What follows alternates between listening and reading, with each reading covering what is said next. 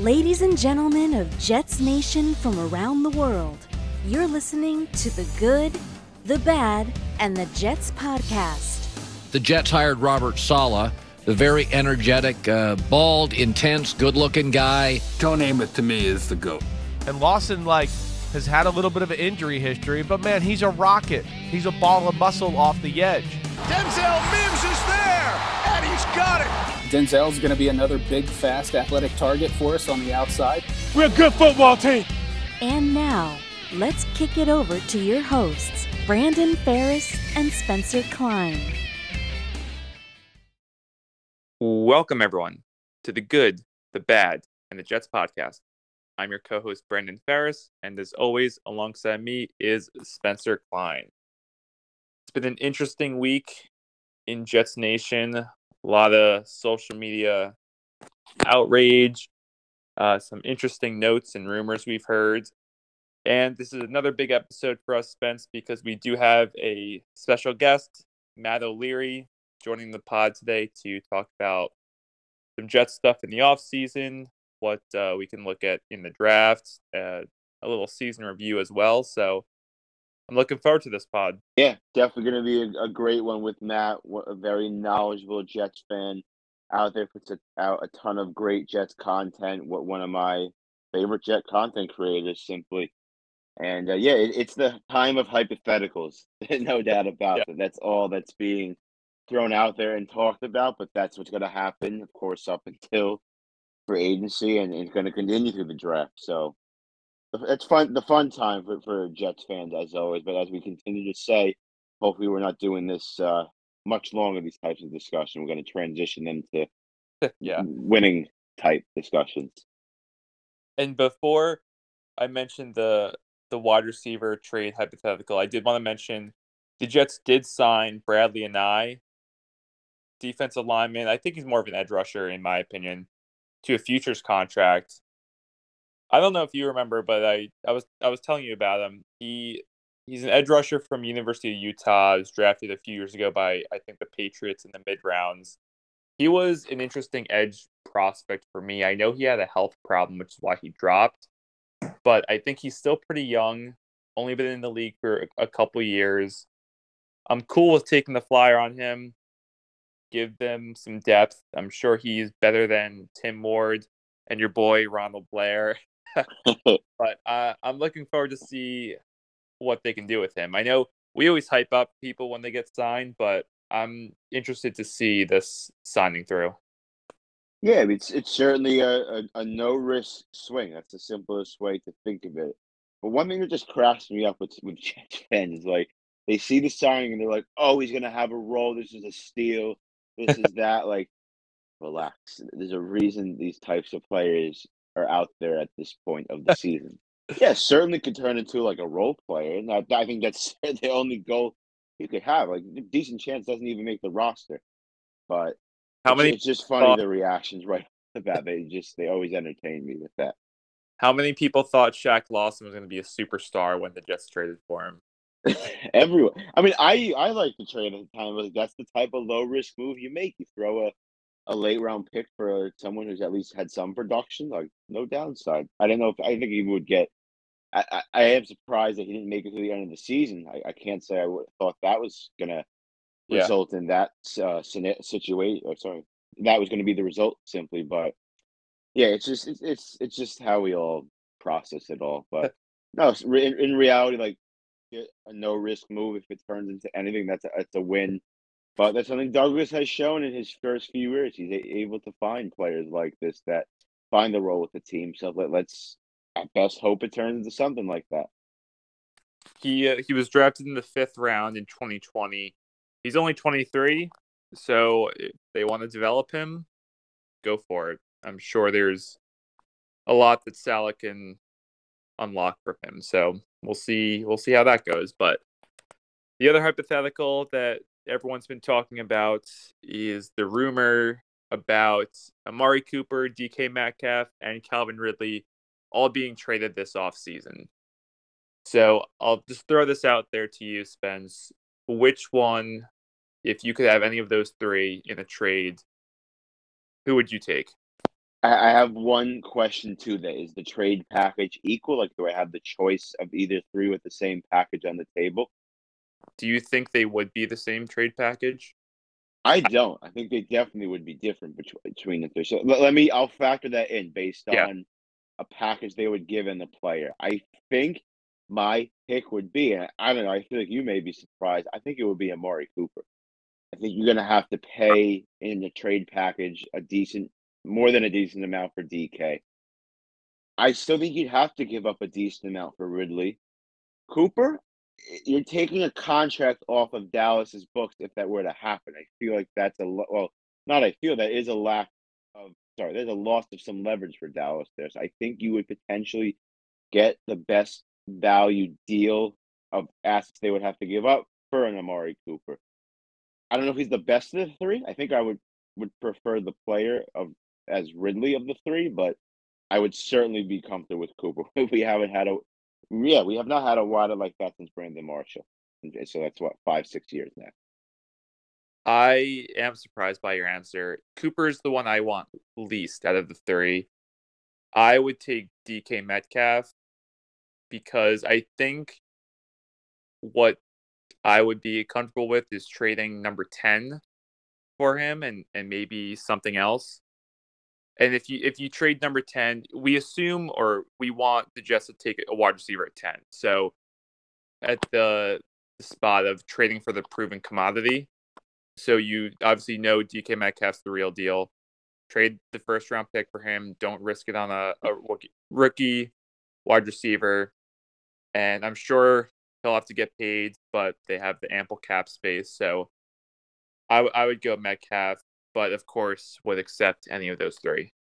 See, that's the difficult part to me in the hypothetical. I, I don't want to part with either of the first round picks. I would part with anything else but those two to land one of these three. And I think you can get that done if, if you put together a, a, a fair enough package without touching either of those two. So that, that's kind of why I was uh, saying no DK there. I think because I agree with you, you probably got to throw in the the, the, the 10th pick So at least to get that discussion going. You would rather someone like Garrett Wilson or, or Drake London than DK Metcalf is what you're saying. I do for the timing piece of it. I think they could turn into just as yes, I think their ceiling is that level to turn in just as good of talented players that they could match production to, to those types. I, I would rather keep that selection in in that scenario. But I I know it's, look, I'll say this, and I think oh not I, I think many will say this too. I will speak for them. I think we would take any of the three in a reasonable package, no doubt about that. So, since your answer was Cooper, what do you think would be the trade package for him? Because I, I personally have no idea what Cooper's I- value is right now. I think you can get that done. I think you got to part with. you- You're not getting the Marshall package was rare. A fifth for Marshall. I don't think you're getting something like that. 'cause Coop, this is one thing I didn't realize till I saw it today. Is Cooper and Ridley are one year apart in age. Well, I Marshall, think. Go Well, ahead. Marshall was like what 32, 31. He, he was 30 plus at the time. Yeah. Yeah. So, like I don't think you're getting it done for a fifth, but I think you could make a package of a. I, I don't think a third, a third and a fourth, like you, you package two in a row to get someone like that. I don't think it's that crazy because again, the leverage of the contract. Dallas is tight. They have other moves they have to make. They have Schultz and Michael Gallup entering for agency. They're going to need the money, so you you are taking that burden off them. Where I think, well, we see what Joe's been able to do. He makes some good deals. I think he could finagle something like that. Maybe that's low, but I don't like what, what's Dallas's leverage there. No, we're going to keep, and then we let the other two walk. That's I think that's a game where Douglas could hop right in and, and get that one done in his favor. Well, I think they're going to let Gallup walk regardless because of his injury, but I think they need to decide whether they're going to keep Schultz or Cooper. So Yeah, look, I'd say I, I'd go as high as a two and a four, even if that wouldn't get it done. I would consider that too, because obviously you have two twos to play with.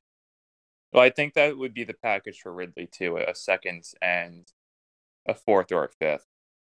I think DK would be the only one who would require a first round pick because of his age. Agreed. Yeah, But who really knows? Because Seattle, I mean, they could just blow it all up. They can trade Russ, DK, and just gain first and second round picks. So I'd be surprised if I would really be surprised if any of the three are moved. I don't think any of them will be moved. That's my bold prediction. I think that's a reasonable prediction as well. Like hard to move on from those types of players if you are those teams. Yeah. Simply, like it's hard. You can't replace those guys easily unless you have you know, the opportunity to draft them. Which is why, like the fallback is, you could stick at ten. You could, if you want to put quotes around reach, you reach out for and get your guy also. Yeah, so that was that's been the talk of, of Jets Twitter plus the safety dilemma, which is also causing riots on Jets social media about a safety going at four or ten or or whatever and what the value is. Uh, I'll just throw it out there right now, and I think we talked to Matt about this too. Yeah, I say I was going to save my thoughts until we in the uh, the wrap up of the discussion. That's fair. I'll I'll just throw it out there right now. In my opinion, the, the the Jets probably won't take a safety at four if if Douglas wasn't willing to pay Jamal Adams, but we do talk about that with Matt and, and go a little deeper in that. So I'll save my analysis for that. But other than that, I think it's been so far a quiet off season. I mean, playoffs are still intact, so can't expect too much. We are only what a, a few days away, a few months away from free agency, like 55 days, 50 days. We needed to get here now. too many hypotheticals. Oh, I, they're fun, too many. We need to see the well, actual results. Well, like we said, hopefully this is the last year of the many hypotheticals and the ample cap space and ample picks.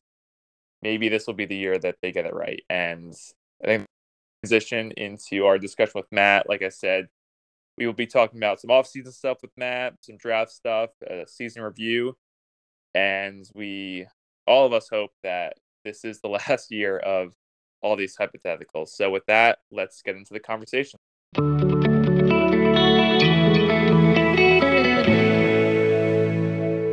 All right, everyone. Today we have Matt O'Leary, writer for Odds Checker, contributor for Eyes on Isles blog, and of course, the discussion today, Jets YouTuber and host of the Jets Jets podcast. Uh, welcome to the Good, the Bad, the Jets podcast, Matt. Happy to have you.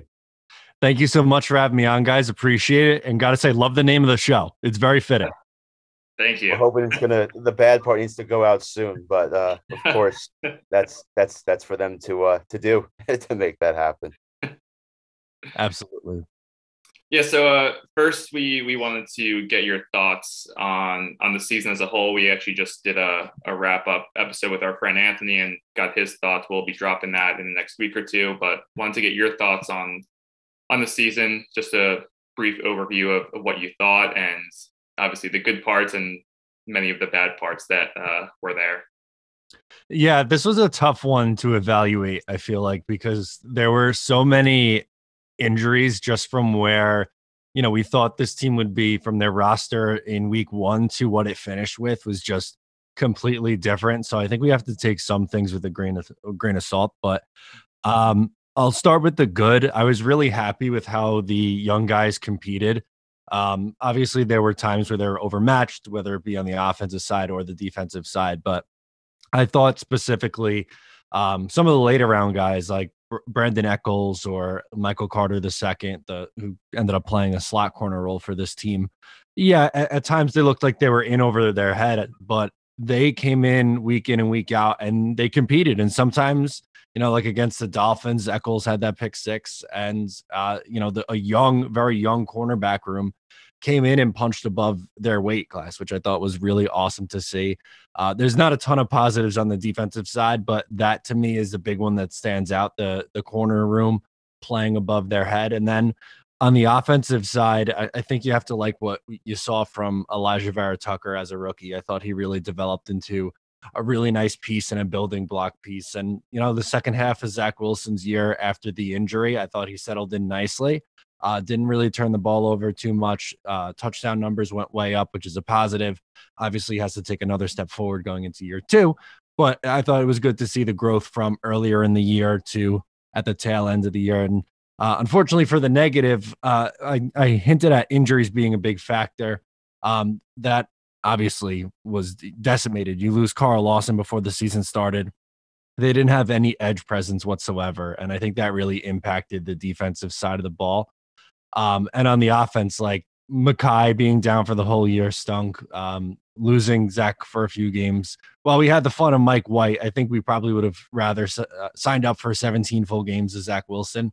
Yep. Um, and I really would have liked to see the combination of Wilson, Moore, uh, Corey Davis, uh, Michael Carter, all of them on the field at the same time uh, and playing well. And we didn't really get to see that too much. So that, that's going to be on my negative side too. Yeah, we saw we saw them play in the beginning half before Booth LaFleur became a thing. So the offense wasn't that great when they were all around. So I think that's a, a good thing to look forward to. Plus any additions. Hopefully they uh, add a tight end and another wideout. But I think that's reason for op- optimism next season too. Seeing what the the potential can be with all of them.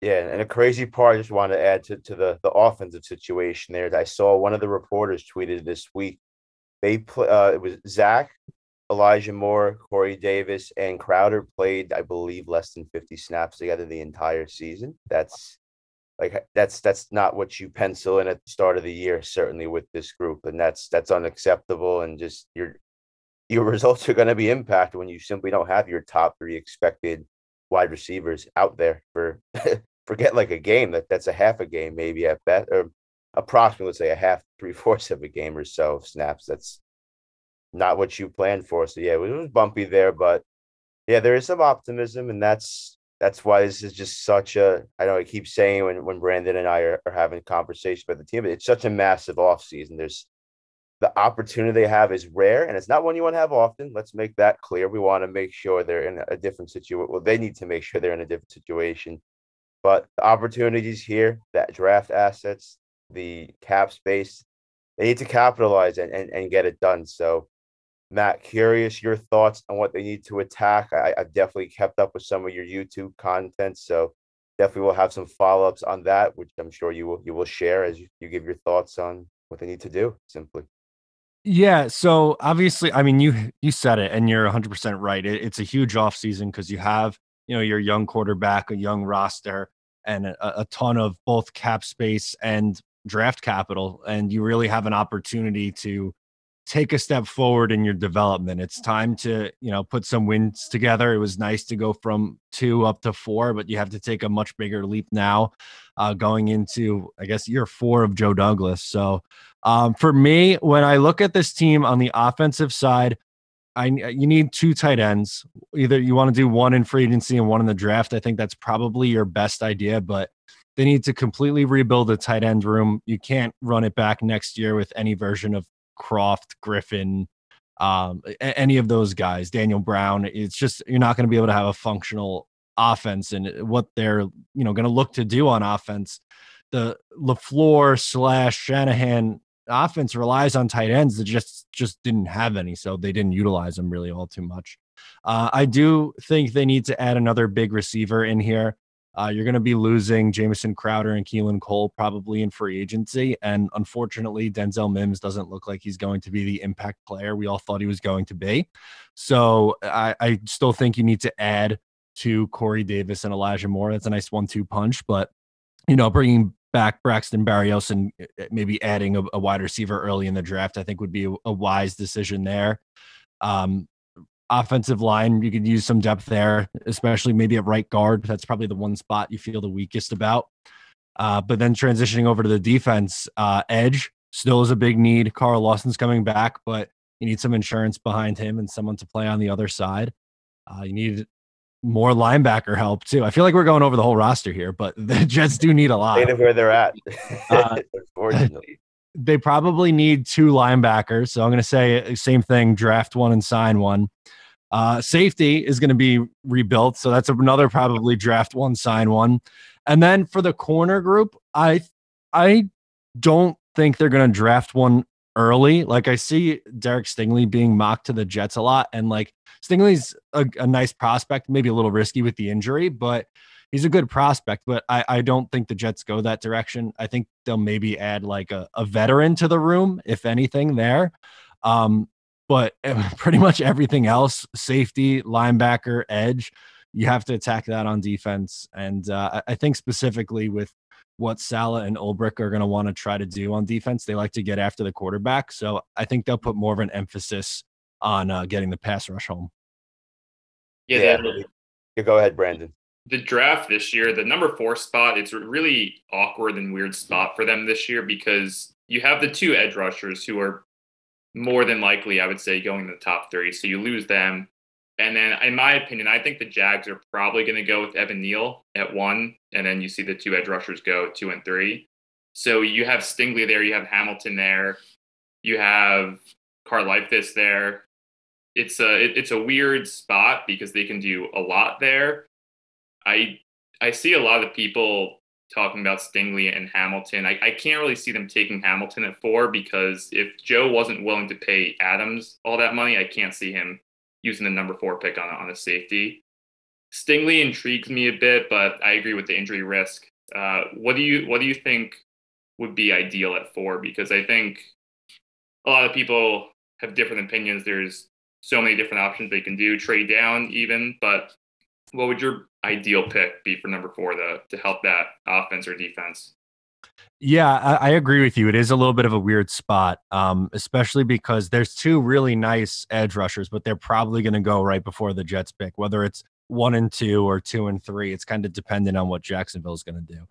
Um, and I agree. I Kyle Hamilton's probably going to be a good player in this league. I just don't think the Jets have the luxury of using the fourth overall pick on a safety. Like value wise, I just don't think it makes sense for this team. Um, so I don't see them going corner or safety in that spot. Um, I Evan Neal there would be if he somehow falls there, I would seriously consider taking him because he can play tackle or guard.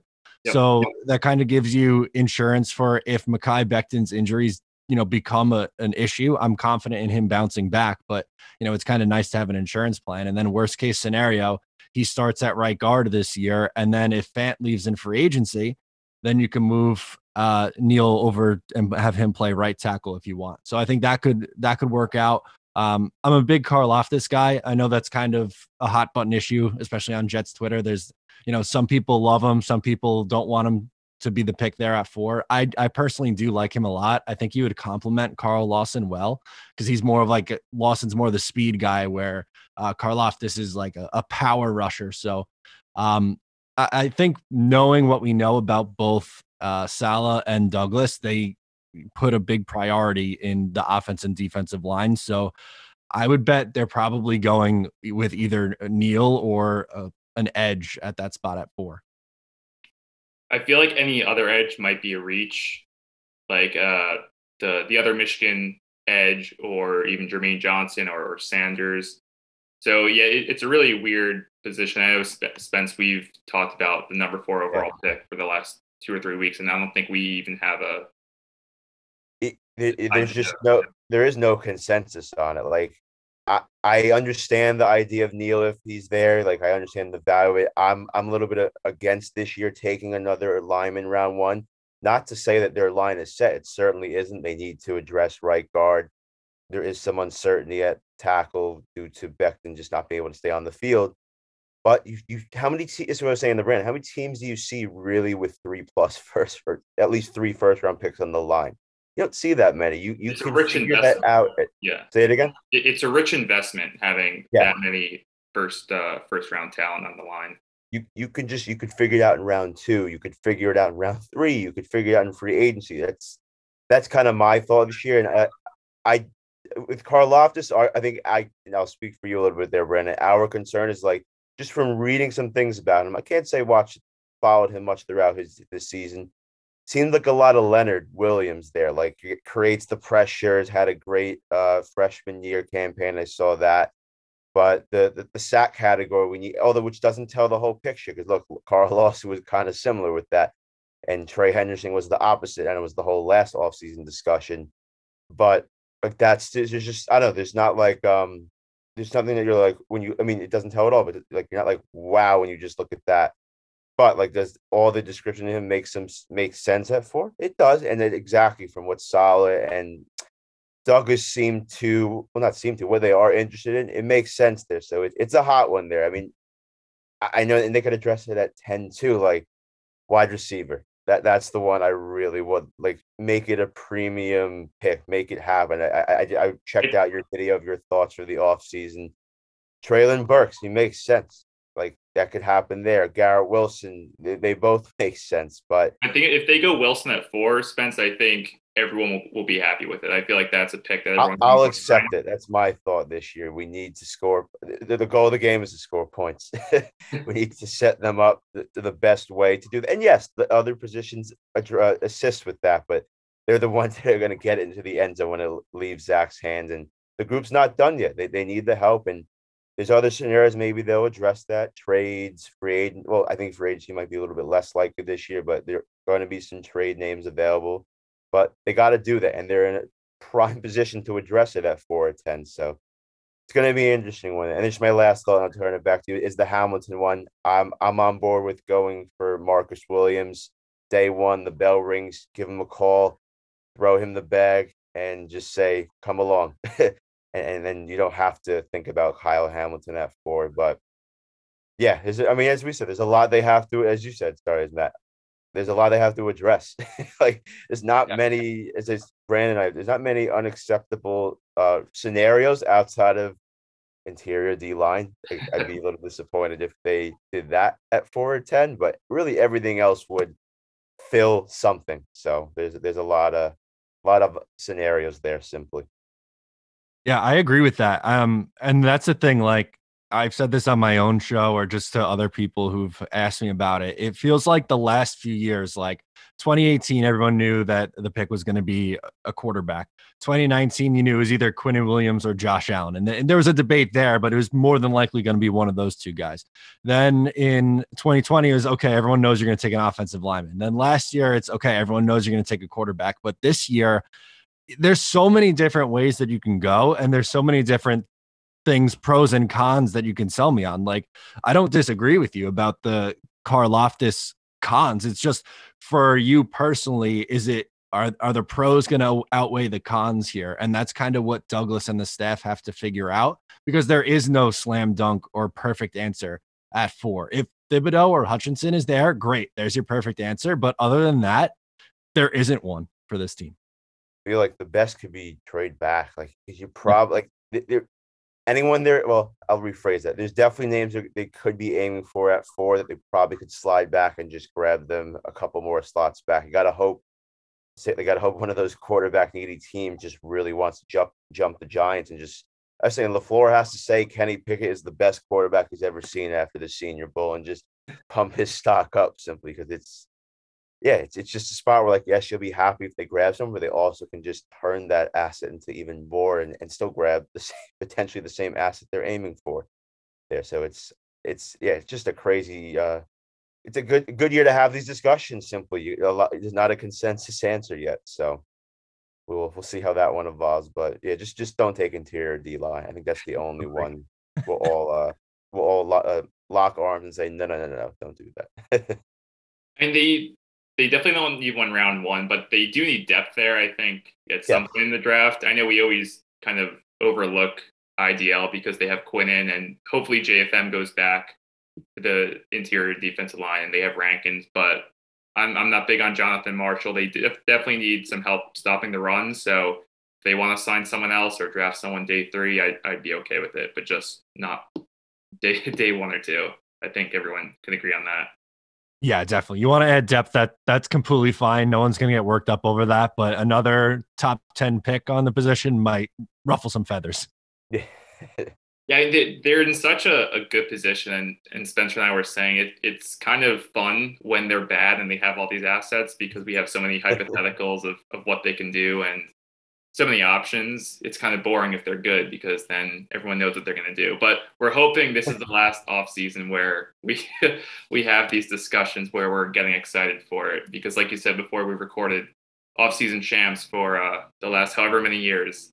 Hopefully, this is the last one where they can get it right and actually hit on these, especially these four picks. These are kind of franchise altering, possibly. It, it might be a hyperbole, but this off season is humongous it's just very rare. Like I was, when, when Brandon and I were talking, they have the opportunity to really find eight to ten new starters if they execute the whole plan perfectly. Simply, like they could really nail free agency and the draft. You literally could have half a new roster starting out there on week one year over year. That's that's just not common. I feel like not. I feel like that that isn't common. Uh, good teams They're uh, replacing players, but not on that level. yeah, that's that's for sure the thing, right? Like that while everyone looks and say, okay, yeah, this is a four and twelve team, how could anyone say, all right, now go out and win eight, nine, ten games, whatever? But I don't know if people realize truly like the amount of capital the Jets have in both free agency and the draft. And like you guys said it, man, it, it's if you hit on it, it is franchise altering. So I, I don't think it's hyperbole, hyperbole when you're saying that it's a, you know, a, a potentially franchise defining offseason. I think that's spot on. Yeah, they just they got to get it right simply. And when they have to get right, which you mentioned, I'm going to go back to the tight end room. We both completely agree, Brandon and I. And yes, I'm speaking for you there, Brandon. They need to replace basically the entire tight end room. I think some fans like Kenny Yeboah. I know we're both fans of him just because no one else in that room to be a fan of at the moment. But I think I'm on board with you for Dalton Schultz. Same thing at the bell. You can call Marcus Williams first. If not, call Dalton Schultz first and say, here's the blank check. We need to bring you in. And I would love them to double down. Do like I think my dream scenario for tight end this year, I would love them to throw the bag at Schultz, take Trey McBride right in round two, and you have such a duo right there. But question I have for you, and then of course let you, you know, take the floor with the tight end room. Let's say they strike out on Dalton Schultz. He just it's definitely possible he goes back to Dallas now. I think too, with Gallup going down, maybe Gallup leaves and they just reallocate to Schultz. They strike out on Schultz, who would be a potential different target in free agency you think they would uh, potentially target? That's a good question. Um, and I hope they don't because it just feels like a perfect fit. But there's a few guys who their name gets brought up a lot, but I don't know exactly if they're fit. Like Mike Gesicki is a name that gets brought up a ton, but I don't think he would be a good fit for this team because he can't block. Uh, he's basically a big wide receiver who lines up in the slot. And well, yeah, that's that's great in the passing attack, and that's absolutely a piece that you know an NFL offense can use. I just don't think that's what the Jets' plan is on offense. So, uh, and then like you look at guys like OJ Howard or David Njoku or Evan Engram, like those three guys, I think they're more just names at this point. I think they're a little on the overrated side. So I don't know how much I love either of those guys. Like, I know that this isn't really a sexy answer, but maybe bringing in a veteran like Zach Ertz wouldn't be the worst thing in the world. Like I think I would accept that. yeah, like I know he's not the player that he was, you know, five years ago or anything like that, but sometimes like you need those veteran pieces to help mentor a room or just an offense in general. Like, I don't know, a, veteran like Ertz, and then like you said, McBride in the second round.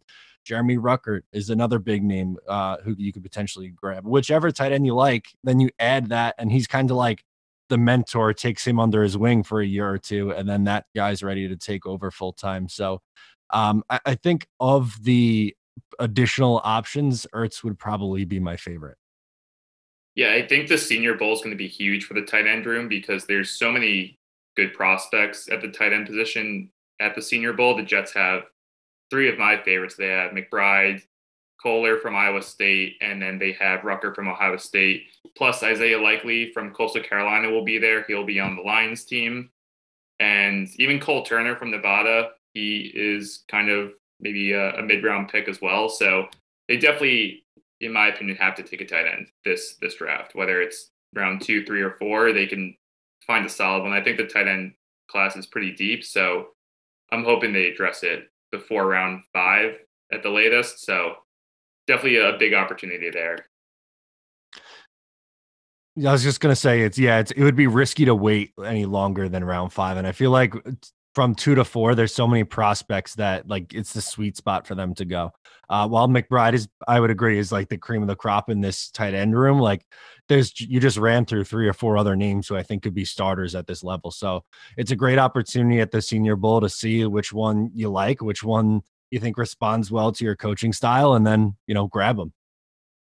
I think my crush of the draft is Trey McBride. Like it just seems like he once he gets into an NFL system, he's just a star waiting to happen at tight end.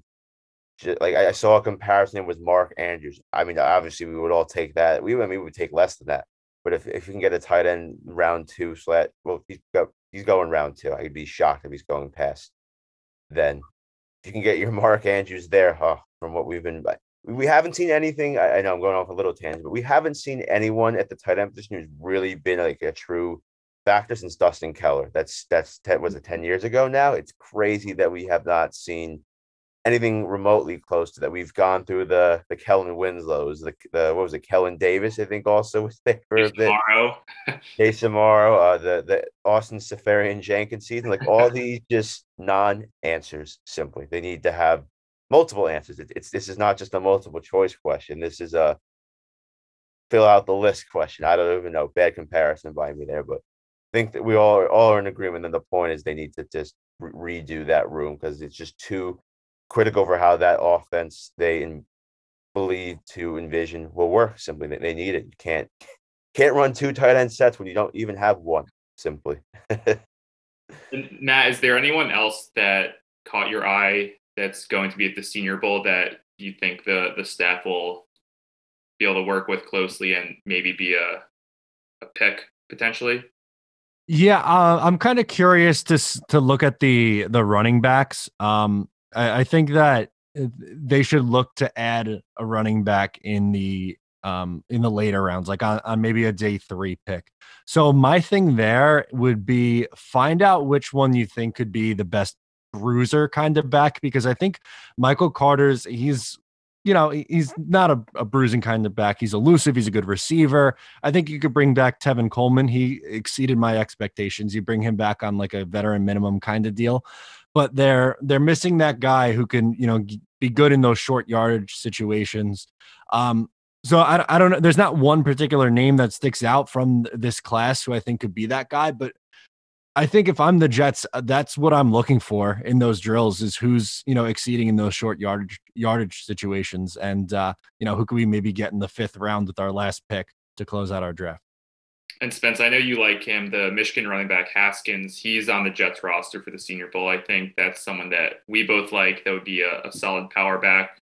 And we we've said it before. They've never ha- they haven't had a power back kind of since Chris Ivory that can get those two or three yards on on third and two. So I, I definitely agree. Haskins, I like. I like Brian Robinson from Bama, but I'm sure there will be a, a few guys for them to look at. And I guess we just can't stress enough how important the Senior Bowl is it's kind of a, a blessing that they got it because the Texans kind of fumbled the bag, even though they did end up firing their coach. But they did have the opportunity to to, to coach it if they uh, gave some answers quicker. So I think this is going to be a, a big part of the offseason too for for the Jets. Yeah, without a doubt, it's a huge opportunity. Not just, I mean, we talked tight ends and running backs just there, but all the positional groups. You could you, you kind of see who works well and who doesn't uh, in terms of what you're looking to do uh, with, with your team and when you're building a team. So when the 49ers were there a couple years ago, they found Deebo Samuel in the second round. So hopefully they just have some similar luck.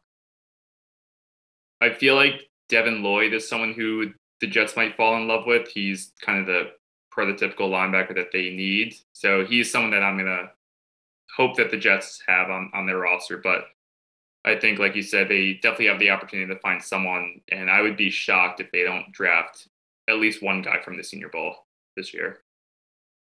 Yeah, I agree with that. At least simply, it's just it's just such an opportunity to get to know players that you. It's just so rare. Simply, and I mean, yes, hopefully they're not doing it again. It's a lot of things we could say. Oh, hopefully they're not doing it again, but yeah, it's just a chance to really turn it around there. So on the topic of linebacker, question I have there also. So I agree with you. They need to remake that room, add at least ideally two bodies there. Yep. I like Quincy. He he shows speed to me. He shows more in my, my feel of it, like a, a more situational rusher, not an every down role. Definitely earned a role here. That's no doubt. We'll give him that credit, but just not. I don't know. Just should not be out there every down. Simply, in my opinion. How would you go about that? I think there, there's definitely draft options. I know Brandon and I also like Nakobe Dean. I know there's thoughts on it just throughout, I guess, the the football world that taking a linebacker that early, I know potentially at 10 would be too early. So I think that's the point. Maybe they can move back. Would you think about moving back or in free agency also? Like who there's definitely some names that are, are going to be available. I know there's the Packers linebacker De'Vondre Campbell. I'd be I'm shocked if he, the yeah, Yeah. I'd be shocked if they don't re-sign him. Yeah, he had a great year this year, and I, I apologize to the Falcons linebacker. I'm not going to get his name exactly right, but the linebacker from Yale that played for Ulbrich basically last year and just had a monster year also this year tackle wise. I think those are names that I'd be thinking about, but curious who you would who you would attack if you were Douglas with the linebacker room this this offseason. Yeah, um uh, Nakobe Dean is just such a special player. Like I wouldn't be mad if they took him with one of their first rounders, even if it was in the top 10.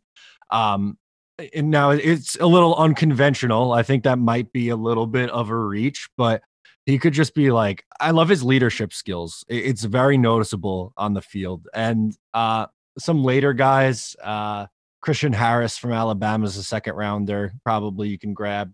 Uh, Brandon Smith's probably a second or third rounder from Penn State, who I think you can maybe grab. I like his speed.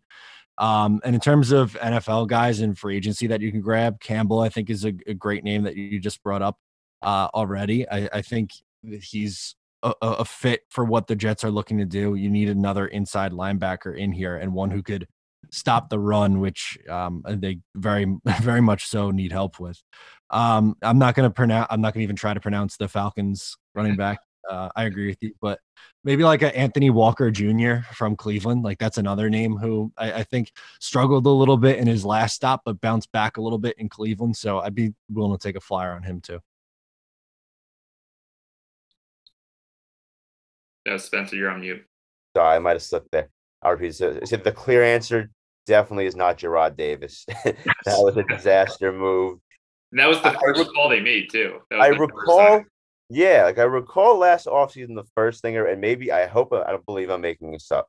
I read that he was a speed linebacker. He was not speed speedy at all. they were plays he legit looked slow out there. I, I the, the, tip, the perfect play, well, not perfect for us, but the play that I specifically recall was Matt Breida scoring on a wheel route. I, I think it was Breida. It was a, one of the Buffalo backs scoring on a wheel route, uh, and he was covering him. He just got completely blown out there in the coverage. Just bad. He's not the answer. He, he won't be back simply so. But again, opportunities are there with this one. A lot of options they will have. And I think last one that we have, and uh, we'll we'll go at it is is the wide receiver position. I know we've talked about maybe the draft, maybe free agency, but there's definitely going to be some trade.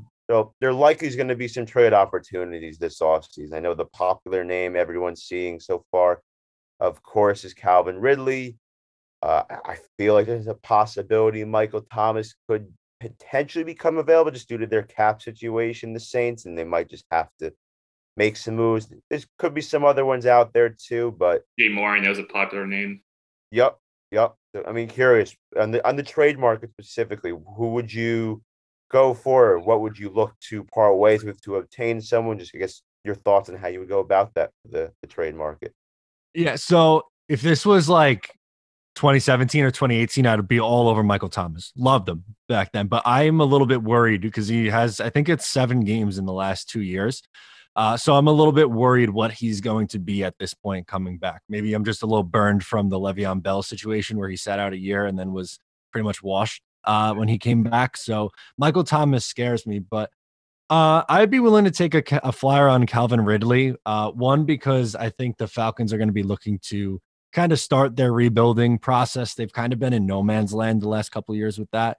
Um, and if he's someone who uh, which is just as looking for a fresh start, obviously, you know, sat out uh, most of this year with mental health uh, issues. So if he's going to be, you know, able to return and wants to come back and wants to play, then I think he's absolutely talented enough to, you know, part ways with a second and a conditional pick next year or something like that.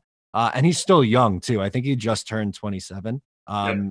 So, uh, and he was an all pro the last time we saw him. So uh, uh Calvin Ridley's the one that I, I think, yes, there's risk involved with pretty much any of these trade um, targets. There's risk with pretty much every one of them, but I, would be willing to take a swing on that upside, especially because he's still on the younger side too.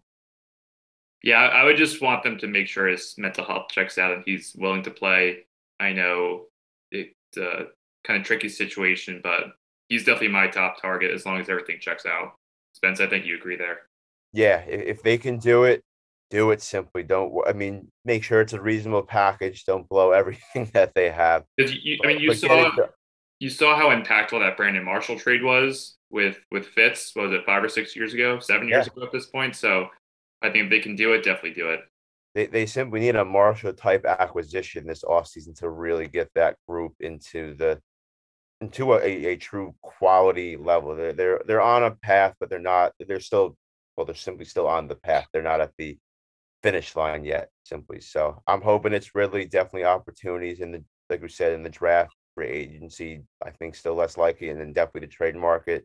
I think again the main goal is let's see them leave with at least a body or two, three maybe. It's it, work to be done there, but opportunities there. And that, that's the theme really of this offseason. Opportunities there. The plans are out there. The hypotheticals are out there. Now execute. Get it done. Make the right moves. I know it sounds so easy for us to say, but they got to do it simply. And that that's my thought, my my uh, wrapping up thoughts as they uh, get ready to approach this offseason. I guess, Brandon, anything from you there?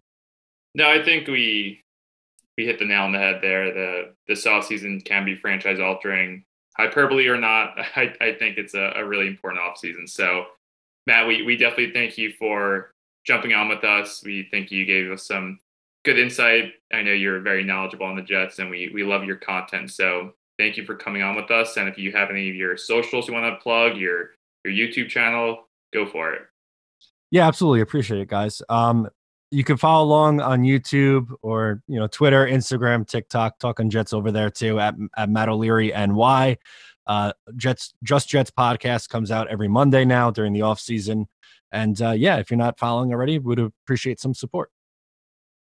Perfect. Absolutely. Yeah, so yeah. We... I recommend it to everyone. I'm uh, definitely an avid follower. I enjoy it. You're, you're killing it on TikTok. Whereas our joke on this side way better than I. I'm I'm You'll get there. You'll get there. it's our pod joke, but more of the story. Check Matt out. Some great stuff there. Has has the right thoughts on this team on, on what they need to do. Simply. Yep. So yeah, definitely. Uh, and and for all you Islanders Jets fans, Matt is a contributor to Eyes on Isles. Great Islanders blog. One last question, Matt. Do you think the Islanders will make the playoffs this year? Uh, they have a huge hill to climb. They they got to start stringing some wins together. Um, I'm I want to believe just because there's still so much time left, I can't possibly sit through the rest of this season with the mindset of this isn't going to be a playoff team. So I'm still a believer, but it, it's getting late early. Yeah, I'm I'm very cautiously optimistic. So I think we'll uh, we'll have better luck with the Jets this offseason, hopefully. So now with that, we want to again thank you for coming on, and we look forward to speaking with you again sometime. All right, sounds good, guys. Absolutely. Thank you, Matt, as well. Thanks, Matt.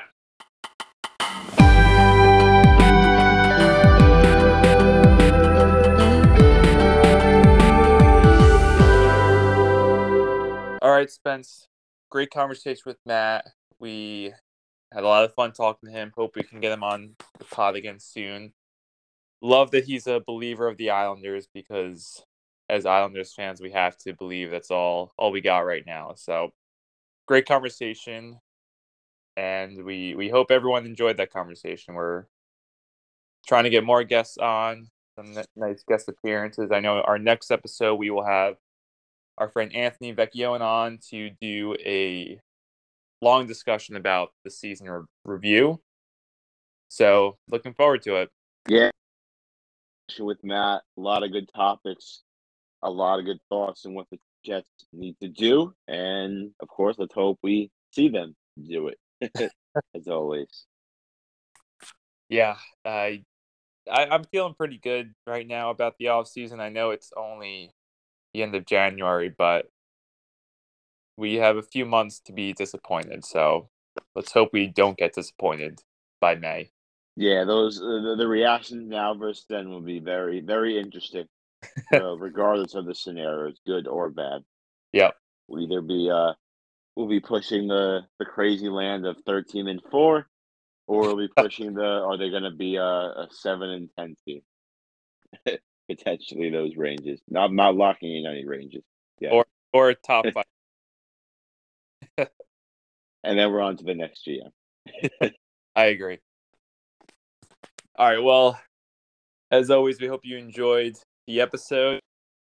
Follow us on Instagram. You can follow us at the Good, the Bad, and Jets Pod. You can follow us on Twitter at Good Bad Jets Pod. All new episodes will be posted on Instagram and Twitter, so you can stay up to date. You can follow me on Twitter at bferris verified for any of my Jets or Islanders takes. I usually do live tweeting for you, Islanders Jets fans. Yep, and thank you, Brandon. As always, apologies for the delay there. Was reading something about the Jets as we're chatting. You can check me out on Twitter at sfine8241033 and on TikTok at nyjetssk824. One other thing I will plug from our Twitter account, definitely keep a lookout for our polls on what the team needs to do position by position. Having fun with that, seeing what uh, other fans think, and at this point, they want to take every best player, sign every best player, and build an all-star team. So keep those keep keep the responses and, and votes going. They're fun. We love the polls. It's our favorite. you you run you run that that's your thing on, on Twitter. You run that whole thread. I do the I do the mock drafts, and people yes with with the mock drafts that I post. people get really mad. It's, like like we said at the start of today's episode, it's hypothetical season, so we got to keep that going. I posted one earlier this week of the Jets taking Kyle Hamilton at four, and people were not happy. And I guess after now, uh, excuse me, after the discussion was held, my thoughts still are now: do not go with Kyle Hamilton. You can just figure out safety in other ways. It's just not the wise move.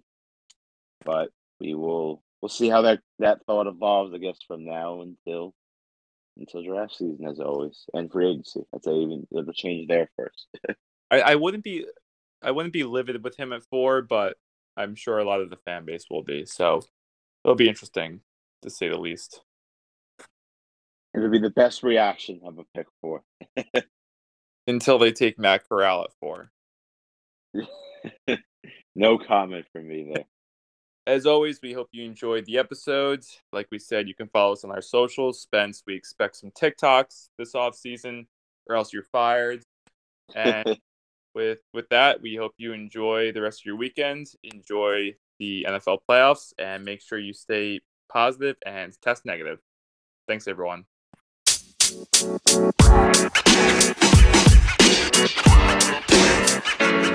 know, man. You know, man. You know, man.